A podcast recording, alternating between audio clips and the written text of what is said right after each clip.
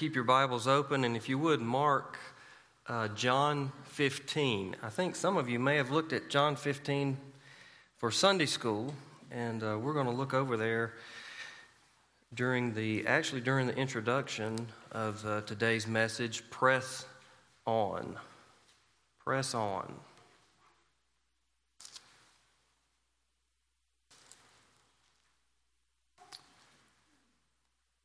So let's just pause for a minute and uh, just prepare our hearts to hear what the Spirit will speak through His Word to each of us today. Father, we bow our hearts and our heads uh, before you today. We thank you for this season, this time of year that we especially reflect on the mission of redemption of our Lord Jesus Christ. We thank you, God, for the uh, way in which we can set this time aside, Lord, and really meditate and really remember the suffering of Christ and the passion of Christ, the pathway of Christ, the way in which Christ has redeemed us and rescued us the only way we could be rescued through his willing substitutional sacrifice. And so, Father, as we approach this text and we understand of the goal and the focus of the Christian life, and we understand why. And we also understand, Lord, that there are so many obstacles within us and without us, Lord, that uh, distract us and that uh, pull us away from what our center should be, what our affection should be, what our purpose and goal in life should be. And Lord, so for that, we just ask God that you would once again do a work of grace in our hearts. You are so good to do so each and every day, and, and we need it. We need that daily bread, that daily grace. So we ask you once again, Lord, to speak to us today. Father, as, as we look to your precious word, as, as we hear it being explained and applied, we, we ask God that your spirit would, would work beyond the preacher this morning, beyond his ability, beyond His words, beyond His thoughts, and that your Spirit would powerfully and wondrously and beautifully make the application and the transformation, the edification, the conviction, the change that needs to take place for each and every one of us. We marvel, Father, at who you are and at your plan of salvation and how you accomplished it. And we ask God now that this would be a special time in, in our spiritual life, in our walk with Christ. And we ask it in His name. Amen. Press on. Paul's life ambition is to know Christ. We learned that two weeks ago from our previous text. Remember from verse 8, which is now our treasure verse for the month. I, I count everything, I count everything. That's the good, the bad, and everything in between. I count everything as loss. Everything as loss because of the surpassing worth of knowing Christ Jesus my Lord. There's something far better than everything else that so far surpasses everything, it, it makes everything else look as nothing. And so Paul says the goal of my life, the aim of my affections is Christ, nothing else. I want to know Him. I do everything I do in order that, verse 10, that I may know him. And we understand that he's not referring to some casual acquaintance with Christ. For Paul, Christ is far more than just a Sunday Savior. And he's not even referring to knowing Jesus in kind of the minimum sense of conversion, of new birth, of, of knowing Jesus as coming to know Jesus as Savior. Remember, Paul's conversion was the Damascus Road experience, the Damascus Road encounter with the living Lord. And it was after that very dramatic conversion experience of Paul meeting the Lord, the risen Lord appearing to Paul.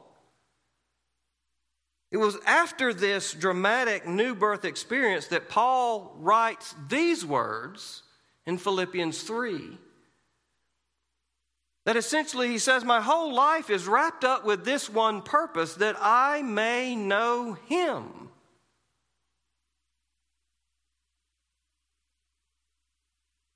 Now, what Paul means in verse 10 is that, is that after we come to know the Lord as our Savior and, and He dwells within us through the Spirit, we, we have this unbelievable and, and thrilling possibility and potential for an ever growing, deeper personal relationship with our Lord and Savior, Jesus Christ who walks with us, who lives within us. We, we can grow to know him in a very intimate, close, personal relationship such that our union with Christ, we, when we come to Christ, we are, we are made one with Christ. We are at union with Christ. And, and that union can become so sweet that, that, that we begin to understand the heart of our Savior. We, we begin to understand the thought of our Savior. We, we begin to see the glory of our Savior in all things.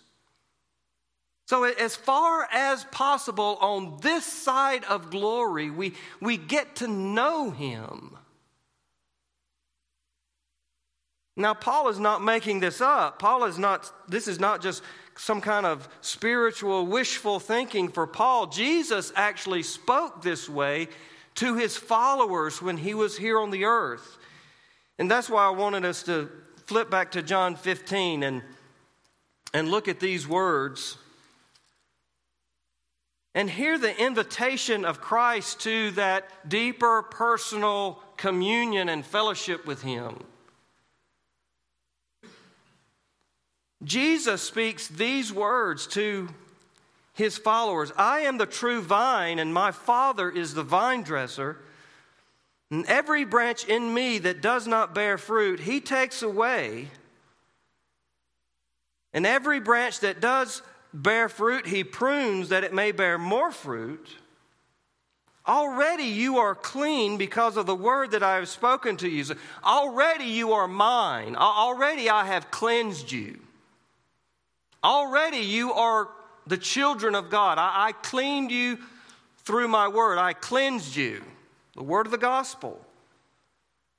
But then listen to verse 4. This is something beyond that. This is something more than that. This is something closer than that, more intimate than that. Jesus says, Abide in me. I've cleansed you. You're clean. You're forgiven. You're saved. Abide in me. And I in you. As the branch cannot bear fruit by itself unless it abides in the vine, neither can you unless you abide in me. I am the vine, you are the branches. Whoever abides in me and I in him, he it is that bears much fruit, for apart from me you can do nothing. We don't get anywhere in this spiritual life without Christ. If anyone does not abide in me, he is thrown away like a branch and withers, and the, and the branches are gathered, thrown into the fire, and burned. If you abide in me and, and my words, my words, my words abide in you, ask whatever you wish, and it will be done for you. As the Father has loved me, so have I loved you. Listen to these words. contemplate this. Just go home for the whole week and contemplate verse 9. As the Father has loved me, think about that. For eternity, the perfect love of the Father to the Son. As the Father has loved me, so have I loved you. Abide in my love. That's an invitation to something we haven't tasted yet, to something we haven't known yet, we haven't walked through yet, we haven't learned yet, we haven't rejoiced in yet. Abide in my love. If you keep my commandments, you will abide in my love, just as I have kept my Father's commandments and abide in his love. These things I have spoken to you, all this abiding talk. These things I have spoken to you, that my joy may be in you, the joy of the Lord, and that your joy may be full. That your joy may be full. Now, back with me to Philippians 3. Now, I don't know if Paul had the words of John 15 in his mind when he writes Philippians 3, but he certainly had the spirit of it. He certainly had the meaning of those words in his mind. Jesus would say to his followers, I, have got, I've got heaven for you in the, in the life to come. We, we've got the hope of the gospel, the hope of the risen Savior, but, but in the meantime, in this life, right here, right now, you can have so much more of Christ. Christ says, Abide in me, abide in my love. Let my words abide in you. You can know me now in, in, in a wondrous, rapturous fellowship. And Paul says, if, if Christ offers that to me now, I want to know him. I want to know him. so, the message from this passage this morning is press on. Why we press on? Let's look at this passage a little more carefully and closely. Why we press on. On verse 12, first Paul says, I don't know him yet to that degree that I'm talking about in verse 10. So in verse 12, he says, Not that I have already obtained this. I, I, don't really, I don't know him as much as I can know him, or, or I'm already perfect. I, I don't, I don't know him, and, and I won't know him to the degree that I will know him in glory. But in that meantime, I, am not there yet, but I can, I can know him far more than I already do. So I'm, I'm going to keep pressing on to know him as far as possible for me to know him. I, I, want, I want to press on, he says, to make it my own. I, I want to know this. I, I want this fellowship with Christ. I, I want to be walking with my Savior in this intimate, close way. I want to understand my Savior. I, I, want to know His heart. I, I want to be like Him. I want to walk with Him. I want to know Him for myself, like, like others have known Him. He said, I press on to make it, to make it my own. I, I've heard of others that have this sweet communion with the Lord. I want this sweet communion. Maybe he was thinking about Moses over in Exodus 33 11, the Bible says, The Lord used to speak to Moses face to face as a man speaks to his friend. Can you imagine that? The Lord of glory, the Lord of the universe, used to speak to Moses like a man speaks to his friend. A very close, confident, communion with the Lord. Paul says, I want to make it my own. But wait a minute, Paul, you, you already know Christ is Savior, and, and, and you know that that means one day you'll know Him in His fullness. One day you will know Christ in His fullness. You, you will know all of His glory in heaven. So, why such effort? Why such urgency to pursue this personal communion with Christ now? Why, why are you pressing in this life? It's almost like Paul anticipates that question that, that, that some would say, just take it easy, Paul. Just coast, Paul. You, you've got it made, Paul. You, you've got heaven. Your, your sins are forgiven. You're, you're worrying yourself too much. Just enjoy, eat, drink, and be merry, for tomorrow you will go to heaven. Live your life, do what you want to. You've got eternity for all of that. You'll get to know Jesus one day. Why are you pressing? He almost anticipates that question because of the way that he reasons in verse 12. I, I press on to make it my own because, here's his motivation Christ Jesus has, has made me his own.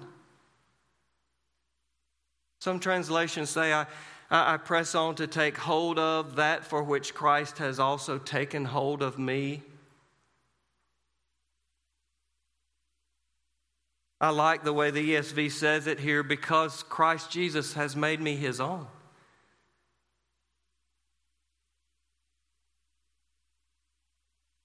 In other words, I, I hear Paul saying, Christ Jesus has made me.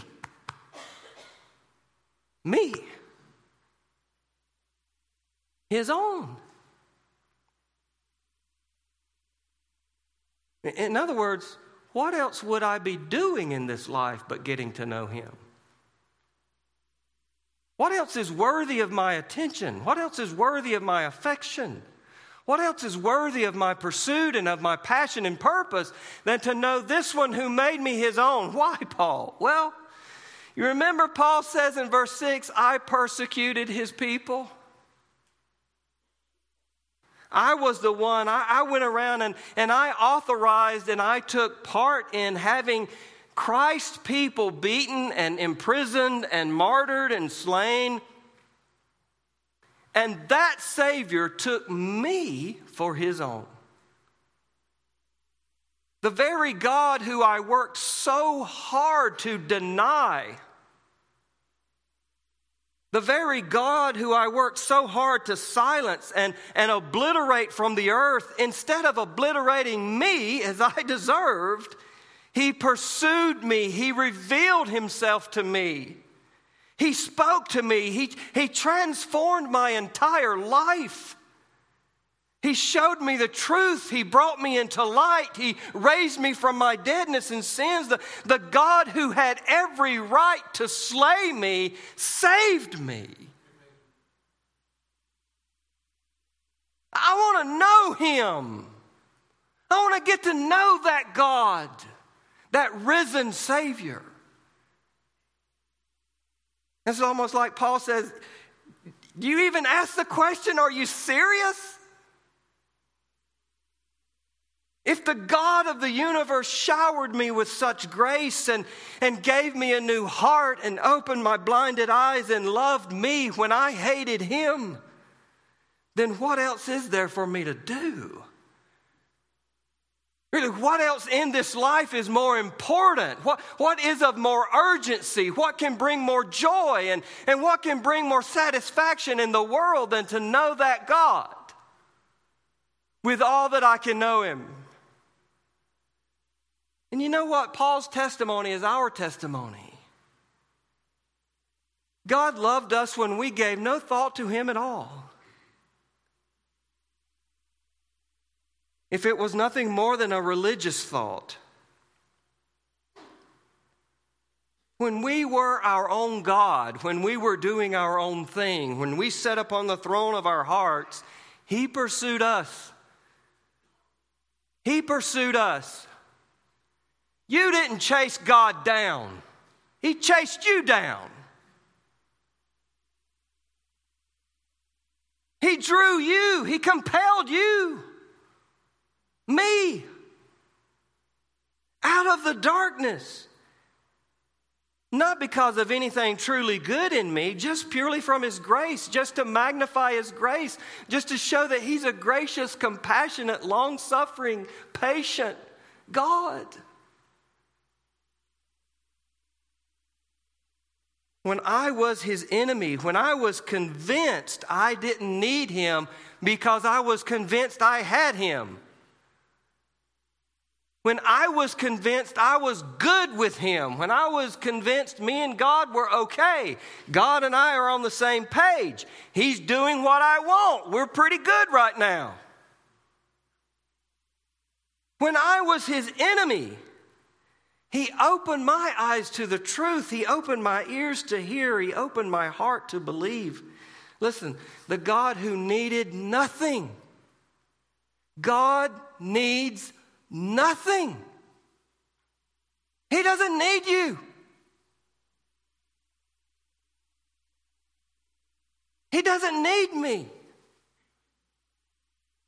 We're not required for His glory. We're not required for His existence. We depend on Him for the next breath. The next breath. That God pursued me in my sin. He was lacking in nothing and He brought me to life. I didn't contribute anything to Him, I didn't make Him more God. He brought me to life just to bring me to life. Just so that for age upon age upon age upon age, I might glorify Him for His grace demonstrated in a sin sick, dead heart.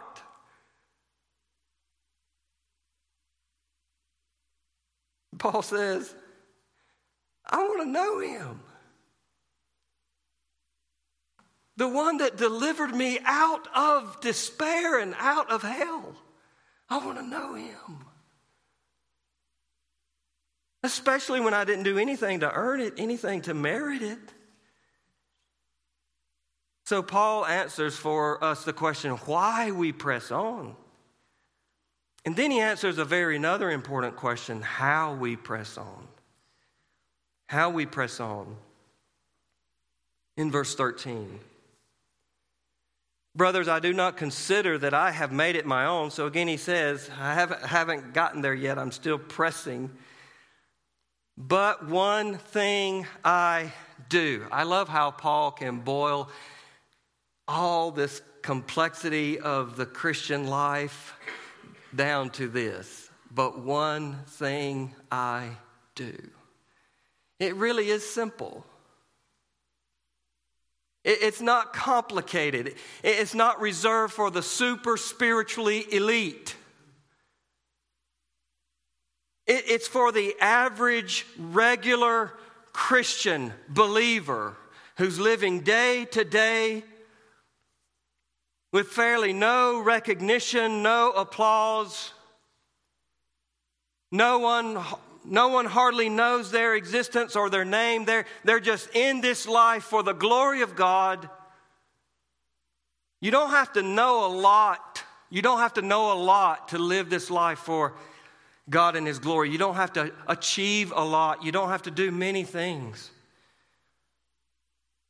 You don't have to be in front of people. You don't have to climb a certain ladder. You don't have to get to a certain stage. It really is simple. One thing I do. To know the Lord in this sweet friendship and fellowship in this life, it just comes down to one thing. Now, the imagery here is a race, this pressing on and toward the prize and the goal, and, and all of this is Paul is imagining a runner, right, in, in a race. And so when he says this, this, this one thing I do, he, he, he's talking about us being in this race of this Christian life, this race of, of faith. He, and, and he's running.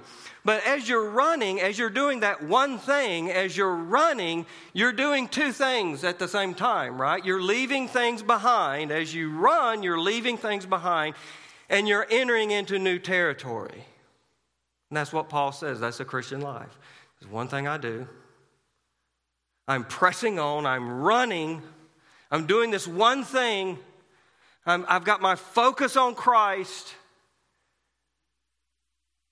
And here's what he says As we are pursuing Christ in this life, it is necessary to leave territory behind and run into new territory. Paul says, forgetting what lies behind is absolutely essential and necessary for you to have sweet communion with Christ and grow in close fellowship with your Lord and Savior in this life. You have to forget what lies behind. You have to let the past go. You have to forget where you've been and focus on where you're going. One of the things you have to forget is the glory days. Back when things were so good, back when, back when you were around so many good things, back when so many things were happening at the church, back when this, back when that, back when that, back when back, back. Quit looking back. You got to forget that. That was yesterday. That was 10 years ago. That was 50 years ago. Let it go. Forget it. Or you'll never see what's in front of you. You'll never see what's in front of you if you're always looking back. Let it go. Forget those past achievements. Related to that would be a second category leave behind everything in our past that was all about me. Leave all the meanness behind. Remember, Paul's, we, we just read in, in uh, earlier, studying through this passage, Paul's seven spiritual credentials. He lists them in verses five and six of this chapter. When Paul's world was all about Paul, boy, he was great, wasn't he? I mean, he was at the top of his class. He was Mr. Number One on the spiritual list.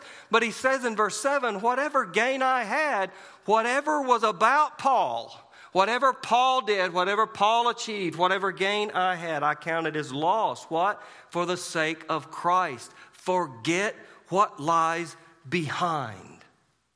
That's what Paul said. I got to forget that.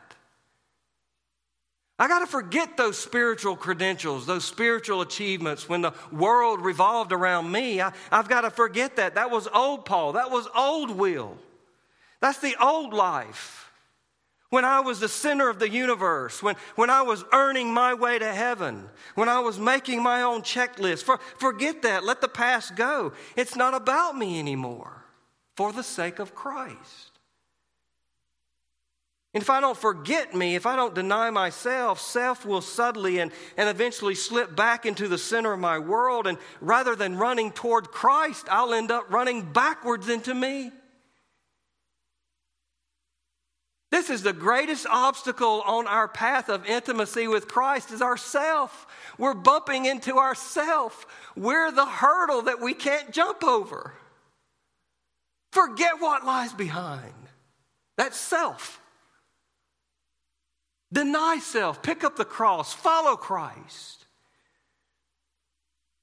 Here's another thing we've got to forget when we talk about forgetting what lies behind. We, we got to forget, we got to forget our sins in the past. Some of us are not struggling about self. We can't get over self. Some of you can't get over you. It's still about you. You still come to church, you still serve at church, but it's still about you. You're the limelight, you're the spotlight. You got to get over that. You got to put that in the past where it belongs. You got to bury that old man. But some of you, we, we have to get by the sins we've committed in the past. We got to forget what lies behind. You know, Paul says in verse 6, I was a persecutor of the church. That's a big one, isn't it? But Paul understands my past life of sin does not define my new life in Christ. That's not who he is now. And our adversary, the devil, you know, he's our accuser. He loves to remind us of our past, doesn't he? He loves to remind us of our sinful failures, our sinful mistakes.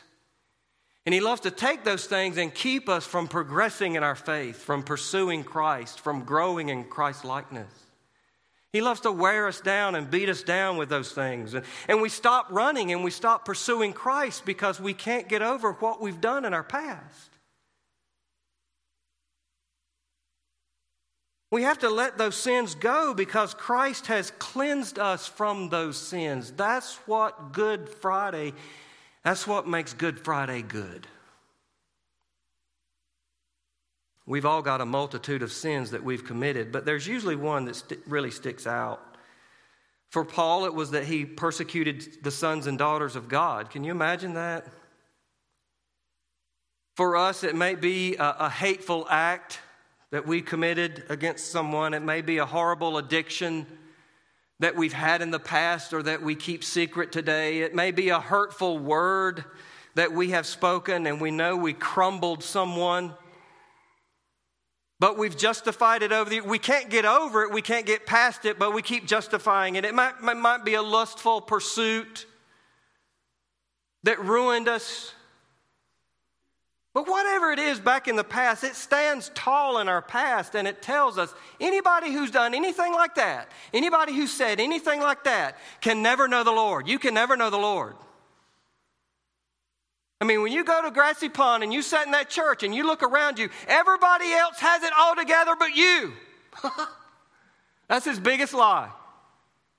Everybody else, they, they've never done what you've done. They've never said what you've said.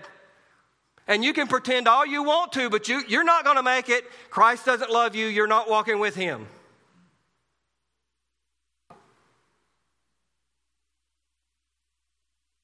If you are in Christ, can I give you some good news today? Can I give you some set you free news today?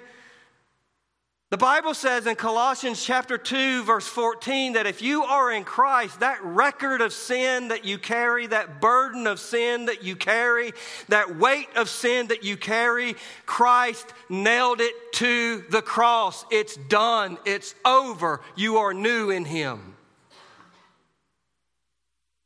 forget what lies behind. That was the past self, that was the old self. We need to forget the glory days and look for new glory days. We need to forget the me in the past. We need to forget the sins we've committed in the past. Here's another big one we need to forget the sins that have been committed against us in the past. That's huge. That's huge. You will never know an intimate, close, sweet fellowship with Christ as long as you keep clinging to what others have done to you and what others are still doing to you.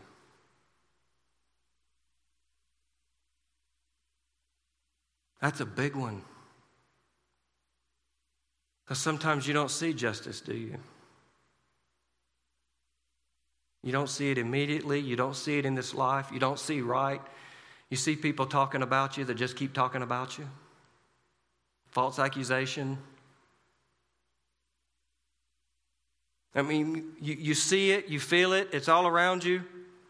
It might be abuse, it might be abandonment in your past, it might be neglect, it might be rejection, it might be betrayal. It might be harsh words, it might be gossip, it might be slander. But it's sins that have been committed against you, not the sins that you've committed, but sins that have been committed against you. And because of those things done to you,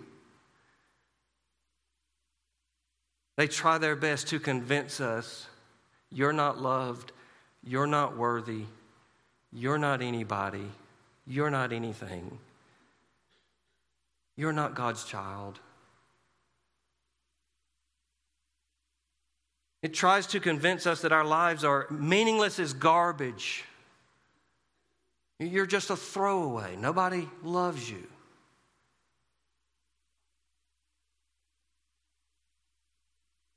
But Christ says, go back to John 15 and hear the words of the eternal Son of God.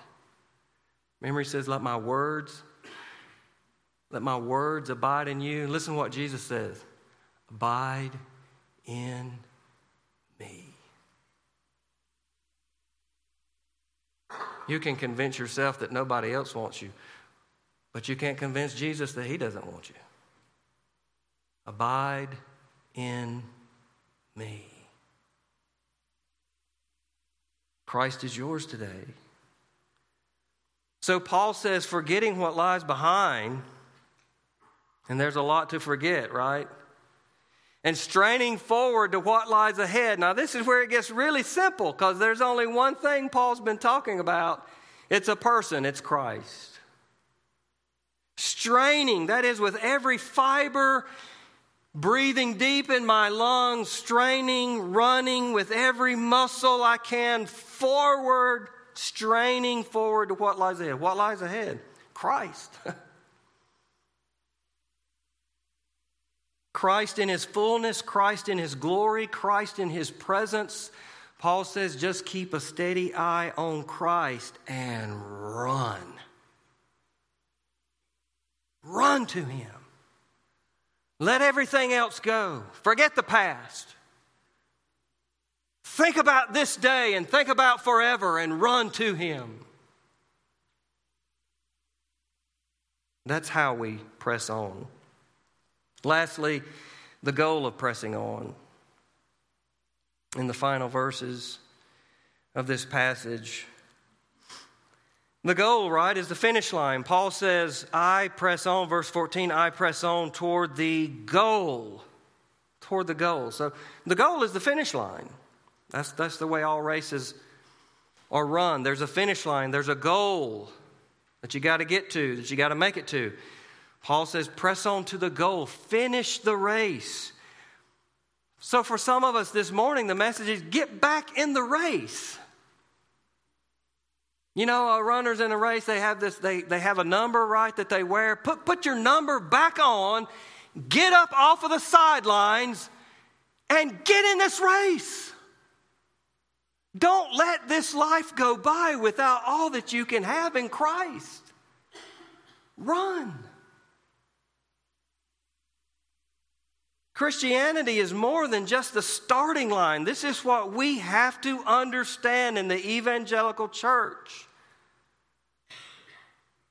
We have to understand that Christianity is more than just a starting line. It's more than just entering into the kingdom and the new birth. It's more than just a sinner's prayer and baptism. You, you, it's not over when you're born again, it's just beginning when you're born again.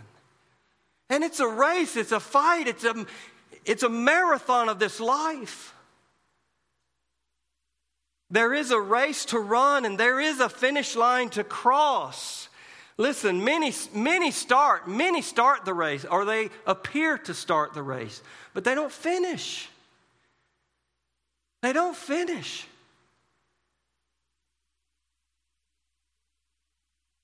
Many don't make it past a month. Some don't make it past six months or a year. Some seem to make it all the way up to the end and they're in their senior years, their golden years, and then they just completely drop the ball and just stop running. And they're almost there. They're literally a couple of steps away. And they turn to everything else but Christ. Paul says, I press on toward the goal. There's a finish line. Some don't finish and some don't finish well. I mean, they finish, but boy, they stagger and, and limp across. I, I pray.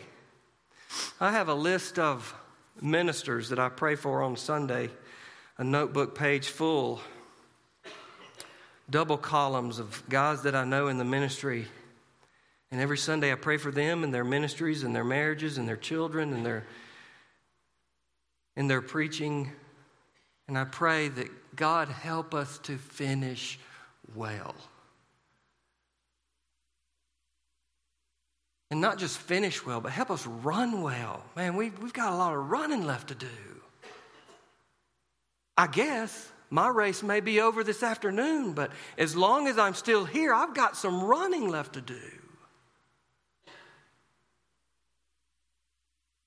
Because when you reach the goal, when you reach the finish line, Paul says, I, I press on toward the goal for the prize. There's a reward, right? When you, when you finish the race, there's a reward. And for this particular race, it's not just a first prize, second prize, third prize, and everybody else, you get a ribbon. For this race, it's if you finish this race, there is a great reward, there is a prize. There's a reward for the runners that finish. The prize is Jesus. You see, you, you run, you run, you run, you run, and you blink your eyes for one moment in this life and open your eyes and run right into the arms of Jesus. That's the, that's the Christian life. You just run, run, run, run, bam, right into the arms of Jesus. He welcomes you home.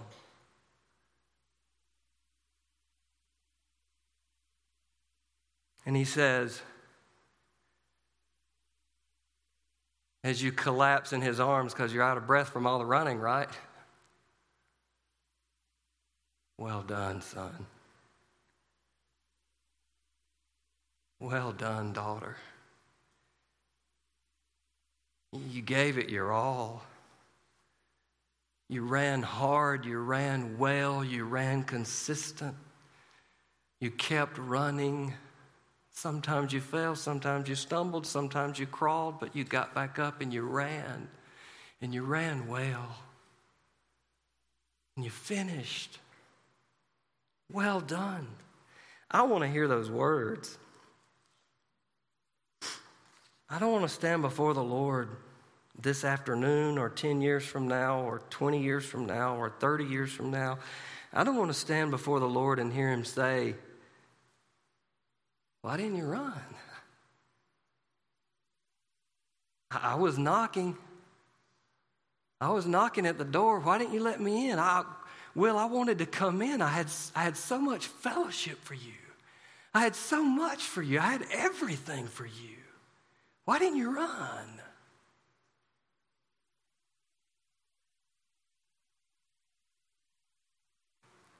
I was there all the time and you barely looked my way. Why didn't you run? No, I want to hear Christ say,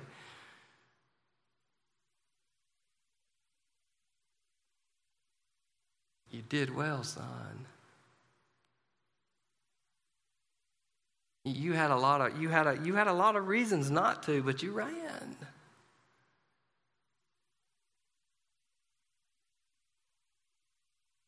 And Paul says then, he closes out this lesson for us. He says in verse 15, let those of us who are mature think this way. Maturity there means you got to have a little bit of spiritual depth. You got to have you got to have been growing in Christ. See, once you're growing in Christ, you kind of get I want a little more of this. You kind of get it. Once you, once you spend time in sweet communion with the Savior, and then you're not spending time with sweet communion with the Savior, you kind of get it. You're kind of like, well, I, I want some more of that. And that maturity that Paul is talking about is not chronological age. You can be vastly spiritually immature and be the oldest believer in the room. And you can have a vast amount of spiritual depth and be the youngest believer in the room. It's not chronological age, it's, spiritual depth. How, how far have you tasted Christ and wanted more? Paul said, Let those of us who are mature think this way. In other words, just get after Jesus. Just get after Jesus. Don't let anything else, because you're going to see a lot. You're going, you're, and it's going to be tempting. It's going to be tempting. You're going to think, boy, it looks like life is really good for them, and, and you're going, you're going to miss out on what's best in this life, Christ. So let those who are mature think this way. And if you have any questions, here's what Paul means by this. And if in anything else you think otherwise, if you have questions, if you have struggles, if you have doubts, along the way, God will reveal that also to you. God will keep speaking, God will keep answering, God will keep showing. God will get you there. God will give you an answer in His time. So, in the meantime, let us hold true to what we have attained and simply press on. Let's pray. Father in heaven, would you speak to our hearts? If we are without the Lord Jesus Christ today, would you sweetly, compellingly call us to yourself in sweet salvation that we might surrender everything and cling to Christ today? And if we have started this race, Lord, I pray that you would revive us and renew us and strengthen us today that we might get back on the track and run with all the grace and strength that is within us for that finish line, for that goal, for that prize of the upward call of God in Christ Jesus for Christ. And why? Well, Good Friday answers that question for us. Because Christ laid hold of us, how can we do anything less than lay hold of Him? God, make us those kinds of people. Make me that kind of person. I want to be that kind of person. I, I, don't, I don't want to care about anything else but that, Lord. I just want to be that kind of person.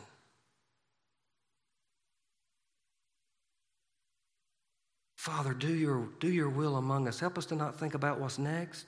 Help us to not think about this afternoon. Give us just a few minutes, Father, here to deal with you and your, your spirit to speak loudly and clearly. Help us not pass this time swiftly. Give us grace, God. Grace, grace, grace, grace. We ask it in Christ's name. Amen.